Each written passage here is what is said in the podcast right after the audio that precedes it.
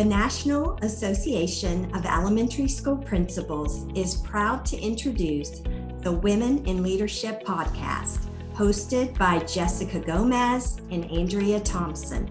The NAESP Center for Women in Leadership is dedicated to the strategic study of women administrators and the unique challenges that they face as educational leaders because of their gender. The work of the center is multifaceted, focusing on identifying strategies to elevate women as they pursue career opportunities, creating a strong network of women leaders, and eliminating gender bias.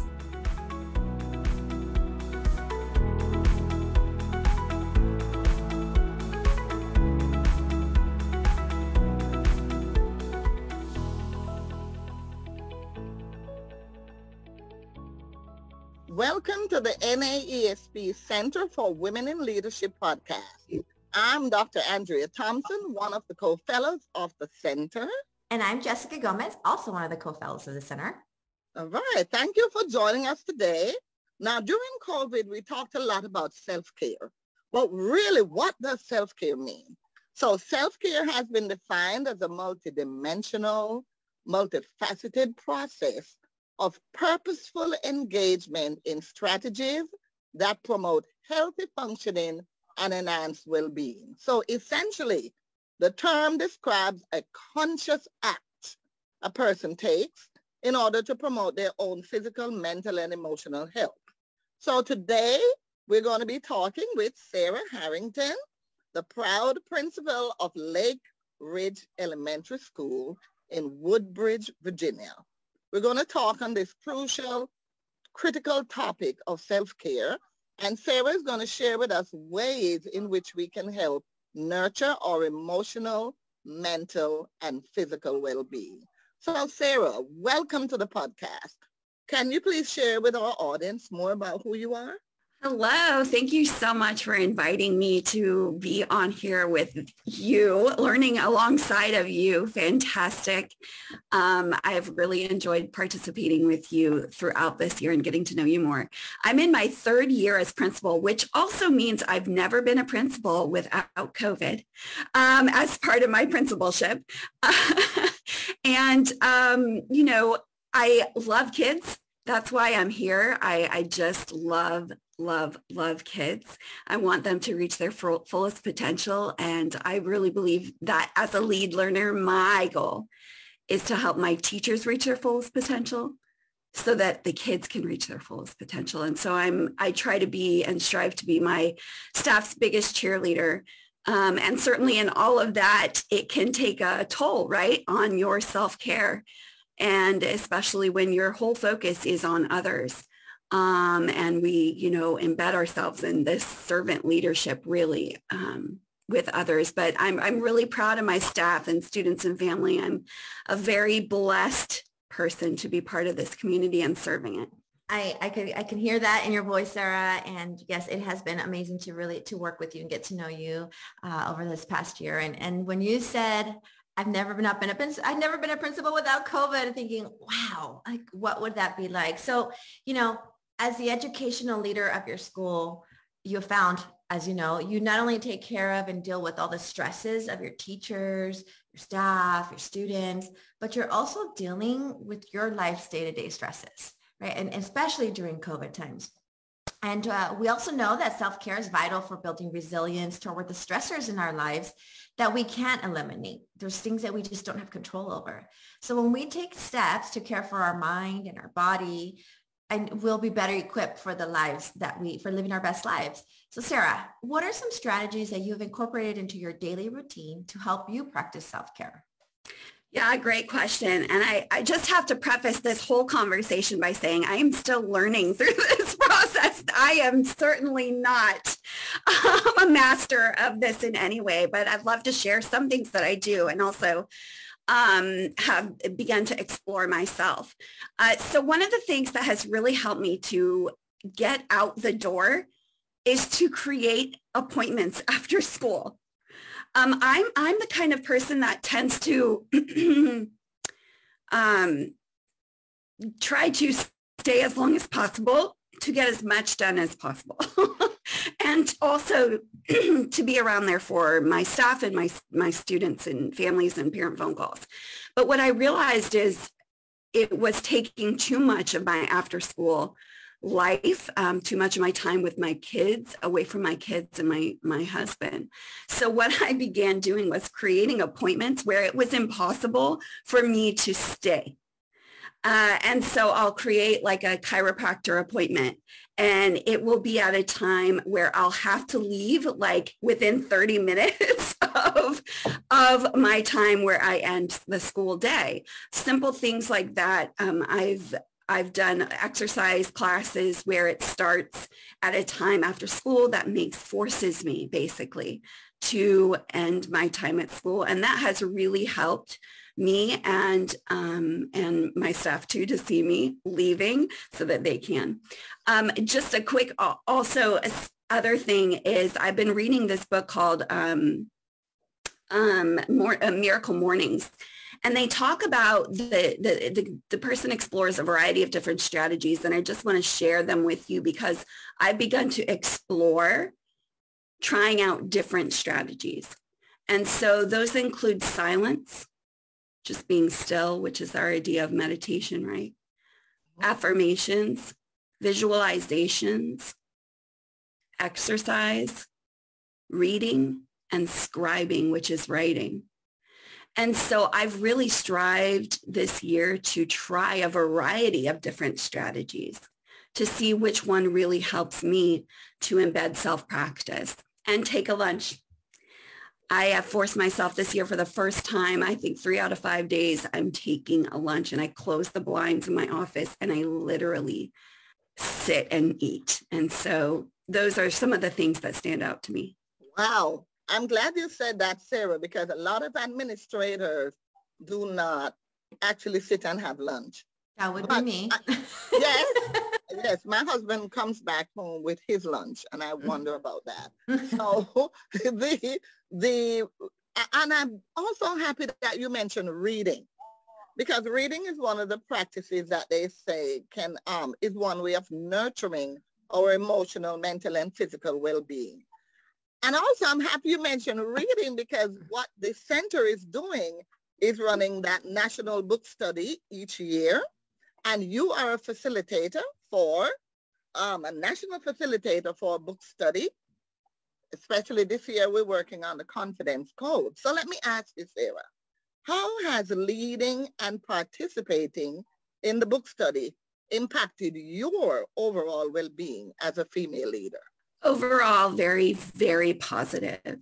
Um, not just reading the book because I am I am a, lear- a learner and a reader. I love reading. It's something that I do both professionally and personally con- consistently. Um, but being part of a book study has driven me toward a tribe and Dr. Thompson, I loved one of the first things that you said as part of our initial meeting was that we're a sisterhood. And um, and that that word really stands out to me throughout this um, this book study because I really truly feel part of a sisterhood. And it's been amazing to be able to work alongside and learn alongside and laugh alongside of uh, similar minded um, persons with a, coming from a variety of different perspectives and personalities. And um, I love that idea of sisterhood. And when you think of sisterhood and you think of tribe, you you internally feel that wraparound support. It's like a hug already, just saying the word. Um, and I've really felt that. And I think especially in these past years with COVID, where we've been socially isolated, right, for many portions of the last three years, that connection piece has been really instrumental for me um, in feeling um, supported and not feeling isolated in a position where we can often feel isolated. Um, so it's really increased my network of positive, positive sisters around me and building a tribe. I will also say, you know, internally, it's this book particularly and our conversations have helped to try various strategies to change my internal dialogue And some of the things that have really come out through the conversations in the book study have been me self-realization that I often hold myself back because of my internal dialogue. One of the things that stands out from the book is that, you know, women tend to dwell on the possibility of failures in a situation. And men are like, they, they just don't spend time dwelling on that. They just move forward. Um, and that's part of an internal dialogue, right, that we're having with ourselves. And so I've begun to become more self-aware of my internal dialogue in a way that helps me to increase my confidence in who I am and what I bring to the table. Um, and also helps me in that self-affirmations piece that I was talking about earlier as a strategy um, and, and, so those are those are some of the main things that stick stick out to me when I reflect on the book study. It's been really awesome, and thank thank you to the both of you for leading this study. Well, we, we love having you and we look forward to it every month. And, you know, as, as you talked about that, that, that internal di- that internal dialogue that you talk about, um, Jessica Cabeen, one of our fellows for the Center for Middle School Leadership, she had written a blog post for Edutopia. And uh, she's, she really understands this idea of uh, well-being. And she shared the adage, be mindful even when your mind is full right? Be mindful even when your mind is full. And she noted that it's critical to incorporate simple, mindful strategies into our day for to help shelter us from the day-to-day stresses you, you, you mentioned some of the things um, that you do, but what are some strategies that you incorporate into your daily routine to help with your own emotional and mental well-being? And you did mention some of the things from the Miracle Morning. Is there anything specific that you have found that has really, of the strategies or anything else that you have found that have really helped with that emotional and uh, mental well-being? Thanks, Jessica. Yeah, one of the uh, things that stands out for me that has been working very well for me is silence and affirmations. Um, I find myself, again, through the internal dialogue, you know, dwelling on this is this might go wrong or this is an area where you might not know as much as, you know, others, and that's okay. or how might you handle this situation and then just dwelling on you know potential negative um, outcomes. So affirmations have been really really important to me. And i will say that this started too during covid especially in a year in march 2020 right where the whole world just kind of stopped it felt like. And we began entering into a space where we have no idea how to lead and what to lead because we didn't even know what our outcome was or, or, or, or could even define the place that we were in.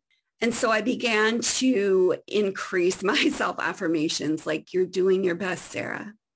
It's okay, Sarah. I bought this picture frame that says, it's okay if the only thing you do today is breathe. And that grace in that statement has gotten me through a lot of days, right?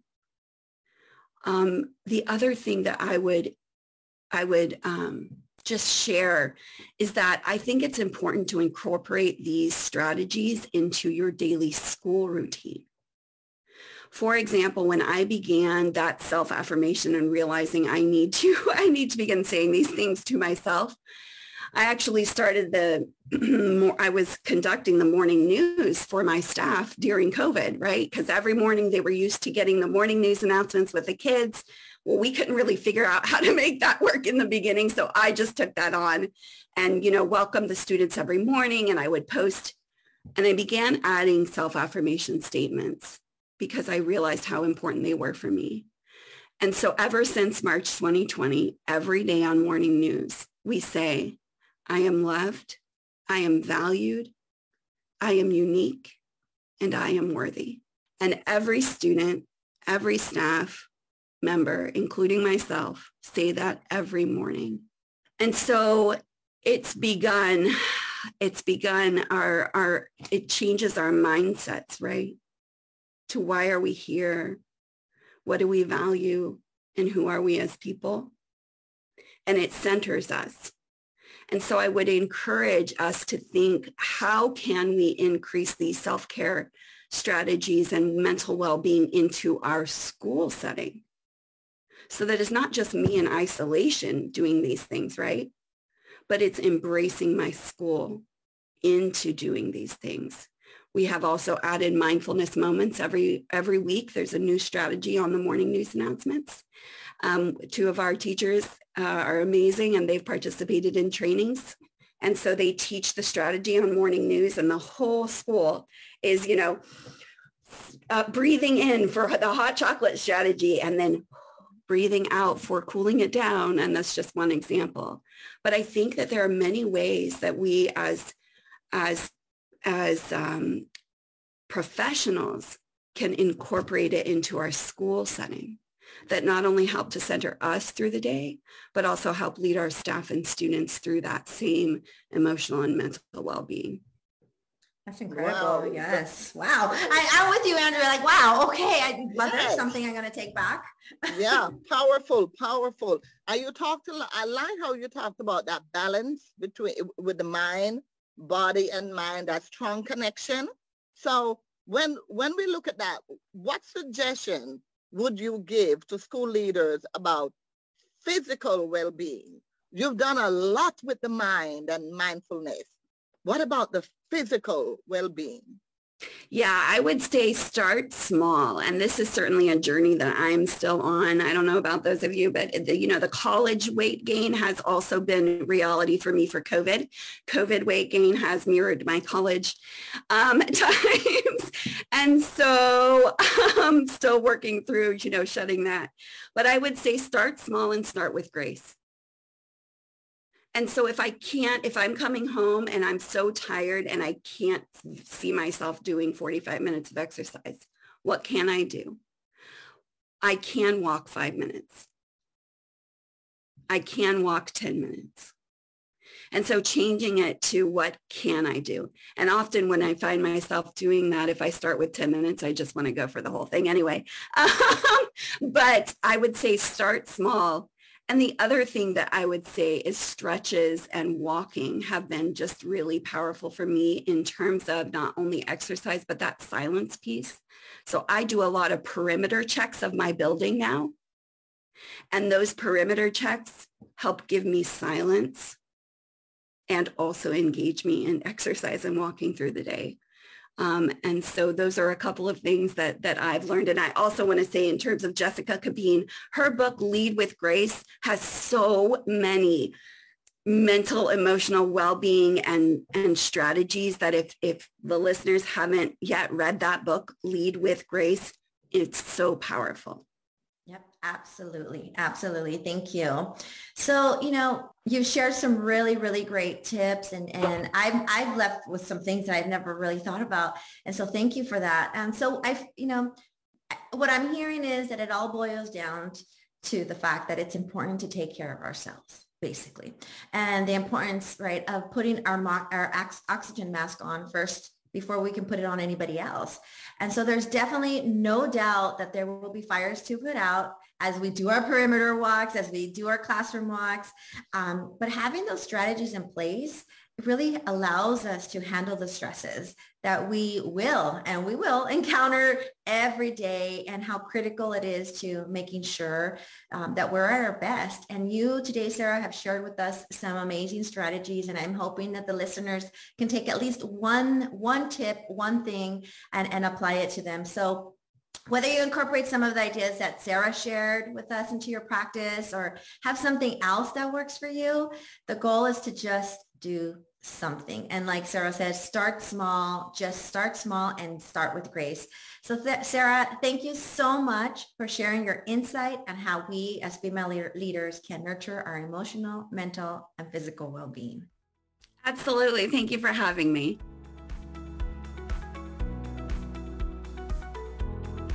Thank you for listening.